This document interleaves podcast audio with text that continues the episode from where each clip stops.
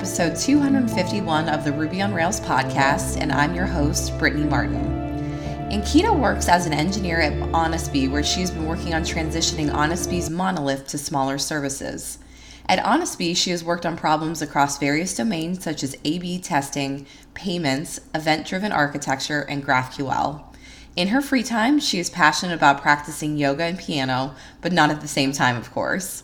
I recently met Ankita Gupta at RubyConf Malaysia, and I'm excited to have her on the show to discuss GraphQL as a Rails developer. Welcome to the show, Ankita.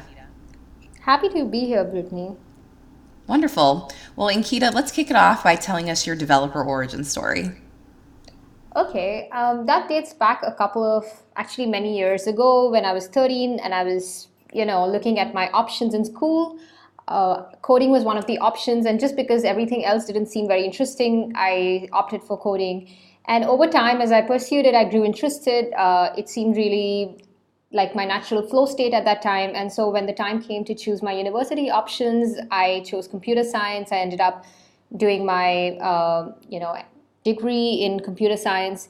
And after that, as I graduated, I thought that I would go into coding since I loved it so much. But at that point, I also felt like I wanted to know more about the problems out there. And you know, after having done a couple of internships, I decided that oh, I want to try something else. So I completely dived out and took a detour into strategy consulting. But I loved being an engineer so much that on the side, in parallel uh, to my job, I also ended up starting a small nonprofit education technology company. And I realized that it was really hard doing the two things at the same time. So I basically came back into full time coding uh, with Honestbee. Awesome. So you currently work in Ruby and Rails. So what drew you to the Ruby community? So actually, when I joined Honestbee, uh, the company had just uh, started, and the backend was in. You know, we we had a a beta version of our website out and uh, it was already using Ruby on Rails. So I basically had no choice but to, uh, to learn Ruby on Rails. And I really enjoyed learning Ruby. And after one year of learning it, I, I noticed that there was a Ruby conference coming up in Singapore. And because I'm naturally an introvert, so I decided to challenge myself by submitting a proposal as a speaker at the conference. And as the first time speaker, I realized that the audience was really receptive and encouraging. So I was quite inspired by that experience, and I decided to keep getting more involved in the community. Uh, and basically, from there, there has been no looking back. That's fantastic. And, you know, this is a common theme that we have across all the podcast listeners. If you want to get out of your shell a little bit, please, please, please apply to conferences. I know it has been a big game changer for me. I love speaking at conferences and it's just a really special moment in your career in order to do so. So, and yes, I cannot attest enough that the Ruby community is just so welcoming and warm, and they want to hear you speak and they want to hear your voice. So, you keep mentioning Honestbee, and I want to hear a little bit about it. So, tell us a bit about Honestbee. What is your mission there, and how big is the team? So, Honestbee started out as an online grocery concierge service where our shoppers and deliverers, whom we also call as our bees, will shop and deliver the orders that are received by our platform. But over the last couple of years, it has evolved into a platform that combines online and offline experiences to create a really unique experience for our users, mostly around food. This also means that our technology platform has evolved a lot to maintain the same pace as the business. So our, our team is actually pretty big when I um, think about the global team size, which is over to about 1,200 people. But the engineering team is still quite lean uh, with less than 100 people. So when did the decision to introduce GraphQL to Honestbee Stack occur? So just like I mentioned right now, our business has evolved so significantly that our code base also kept evolving with that. And as we started becoming from just a groceries delivery company to a concierge platform for food, groceries, and even a whole bunch of offline retail experiences, we also started seeing a lot of different use cases come up. So our clients started having various API requirements, and they required a whole bunch of different responses from, let's say, the same resource if we are talking about a REST context. And at one point, we were using a whole bunch of client specific serializers So, as a backend engineer who is working on the system and providing a new API to the client, you would really be thinking hard about how you should reuse a serializer or should you be creating a new serializer of your own. And to top it up, we would also get very, very frequent requests from clients to add extra fields to the API response, which mm. Just ended up causing a whole bunch of delays in releasing simple features sometimes. So, this was one part of the problem. But as we started scaling and the number of users on our platform grew, we started seeing, you know, certain issues where our server performance was severely drained. And in some cases, we found that it was because an API was returning a response uh, where it was giving a bunch of fields, but some of these fields weren't even used by our clients. And so the response was unnecessarily huge, or there was a lot of time that was being spent in serialization. So while you can think of this as developer mistakes that didn't get caught during reviews, but we found that this was getting really, really difficult to maintain over time. And so that's when we started looking at GraphQL as a way to speed up development for our clients and also to make our code base a bit more maintainable such that it's not prone to these kind of errors where you all of a sudden introduce a huge performance drain through one of your APIs because you weren't careful in looking at how you are choosing your serializers. And that's kind of where our journey with GraphQL also began. That makes sense. So, uh, when you were deciding to uh, implement GraphQL into the stack, I know you mentioned that you, you had clients that were requesting different API responses, they wanted extra fields. Is that internally? Is that from the microservices that are requesting w- within the application? Or is that actually from third parties outside of Honestbee? So, these are actually our internal clients. Um, oftentimes our consumer apps so it could be our web application or it could be our you know native android and ios applications that were asking for all of these different responses. And that was simply because we had a whole bunch of needs that we wanted to fulfill with new verticals coming up on our platform. And so these clients were just trying to ask for certain small variations in you know a particular resource that they had been asking for previously Interesting. Okay. So there's often a misnomer that GraphQL is only for React and JavaScript developers, but you're successfully using it in a Ruby stack.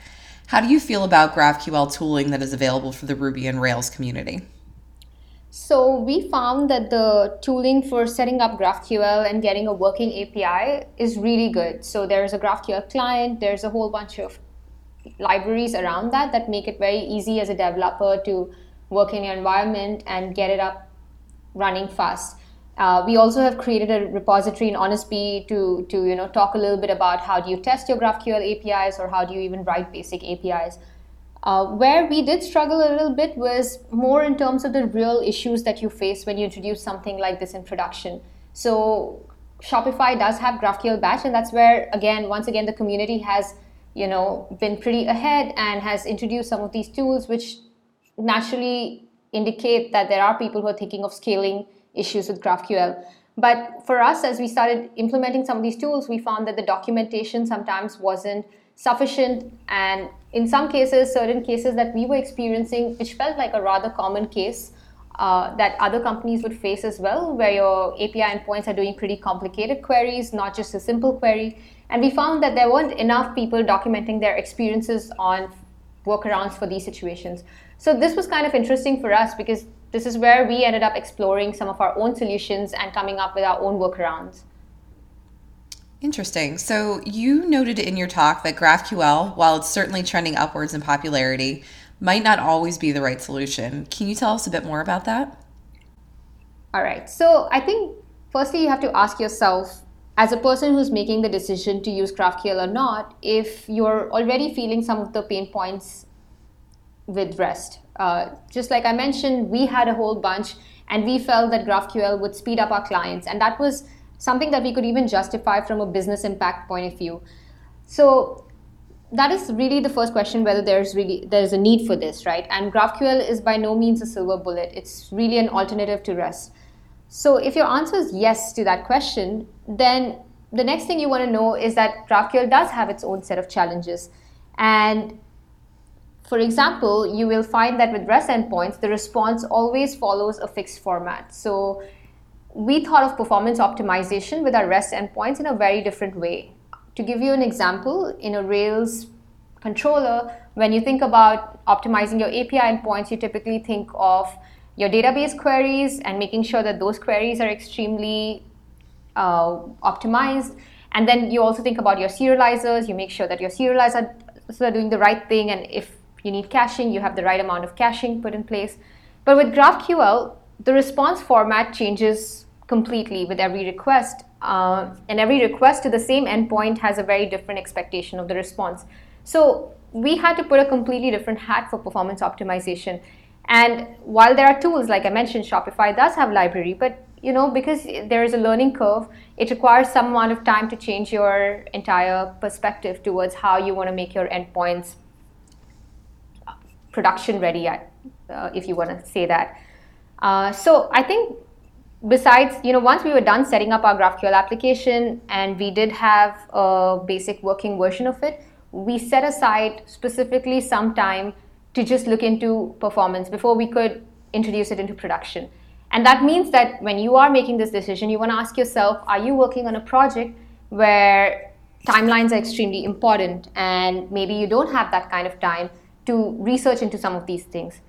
Some of the other stuff that you know we have to think about is are the engineers in your team even in the client side so if you have android and ios apps are they willing to put in the effort and do they have time to go through the learning curve of introducing graphql inside their code base now if if the answer to these questions is also yes then i guess you know that's where you can probably make the decision there's other factors as well and i think it eventually boils down to time especially if you're implementing this for the first time in your projects how long did it take for Honestbee to implement GraphQL? Uh, so I'm assuming that you completely redid your REST API to GraphQL, or did you run both alongside each other for a while? How long did that whole process take? So actually, that's a really interesting question, uh, and this is where we had a little opportunity because we were transitioning one of our sort of bigger services. I wouldn't say it was a monolith, uh, but it was definitely a pretty big service into smaller services. And so, because we were moving to these smaller services, we kind of had that little window where we said that, hey, what would we like to do differently in our smaller services? Even though our big service uses REST, you know, we had a whole new, um, like, you know, we had we basically had all the time to look into GraphQL for the smaller ones, and that meant that we introduced GraphQL into these services, and these services were start starting out receiving much lesser traffic than our main service.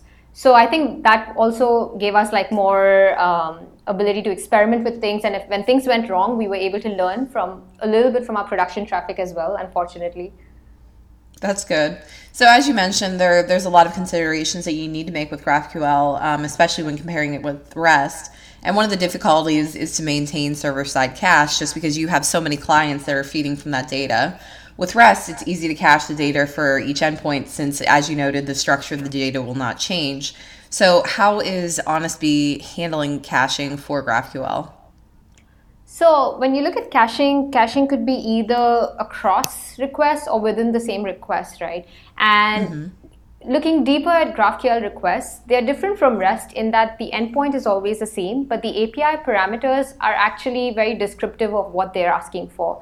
And this is where you can look at the entire request and you can identify uh, you can you can use the request plus the parameters to cache your uh, request and its response. So that the subsequent requests that come in and that ask for exactly the same parameters can receive the response from the cache so that's where you have your you know caching across requests.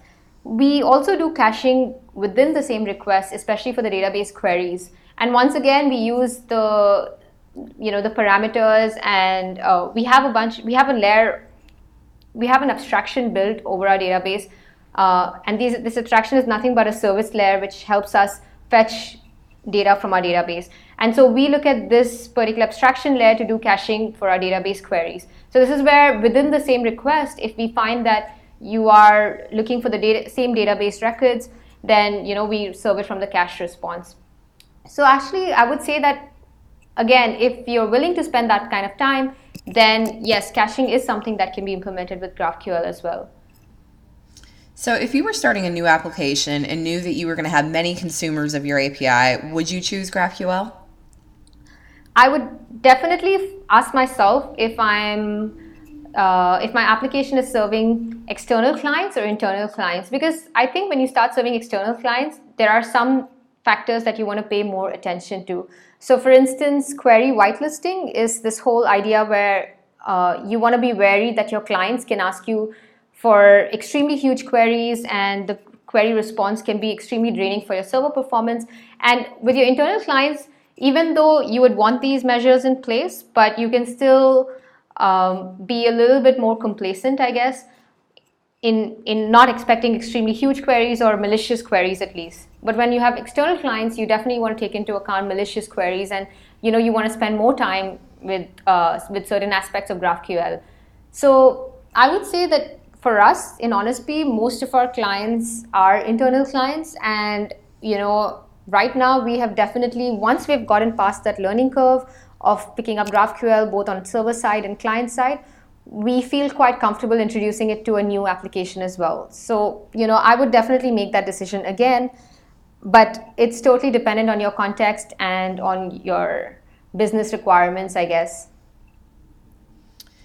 So, um, any last tips about GraphQL that you would like to share with our listeners? We have a lot of listeners that have definitely heard about GraphQL, heard about its popularity, heard about, of course, from you and from others about its implementation. And so I'm sure they're definitely um, interested in trying it out. So, any any tips that you could give your past self about GraphQL? So, I think for us, it was quite clear that the reason we were able to introduce GraphQL in our stack was because it was a new service, so it was fairly uh, less risky. And we also had a bit of time before we had to release this into production. So, one thing that we did was that we allocated one person of our team to really look into this in depth and analyze what kind of a project structure should we follow, what kind of concerns should we have. And, you know, this really helped us go very, very deep.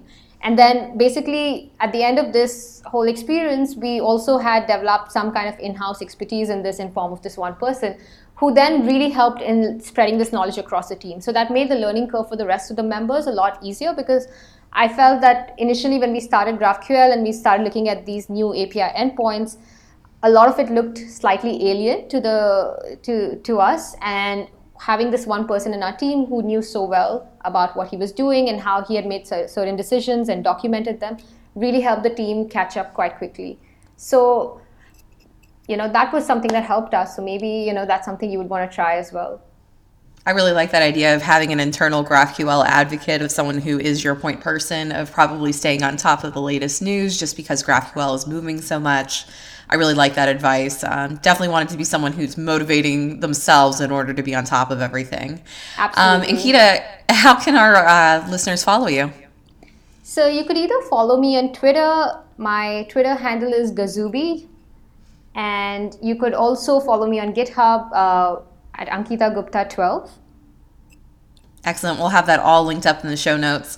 Thank you so much for joining me on the show today, Ankita. As always, if you have any feedback, please reach out to me on Twitter. We'll catch you next week. Thanks so much, Brittany. It was an absolute pleasure.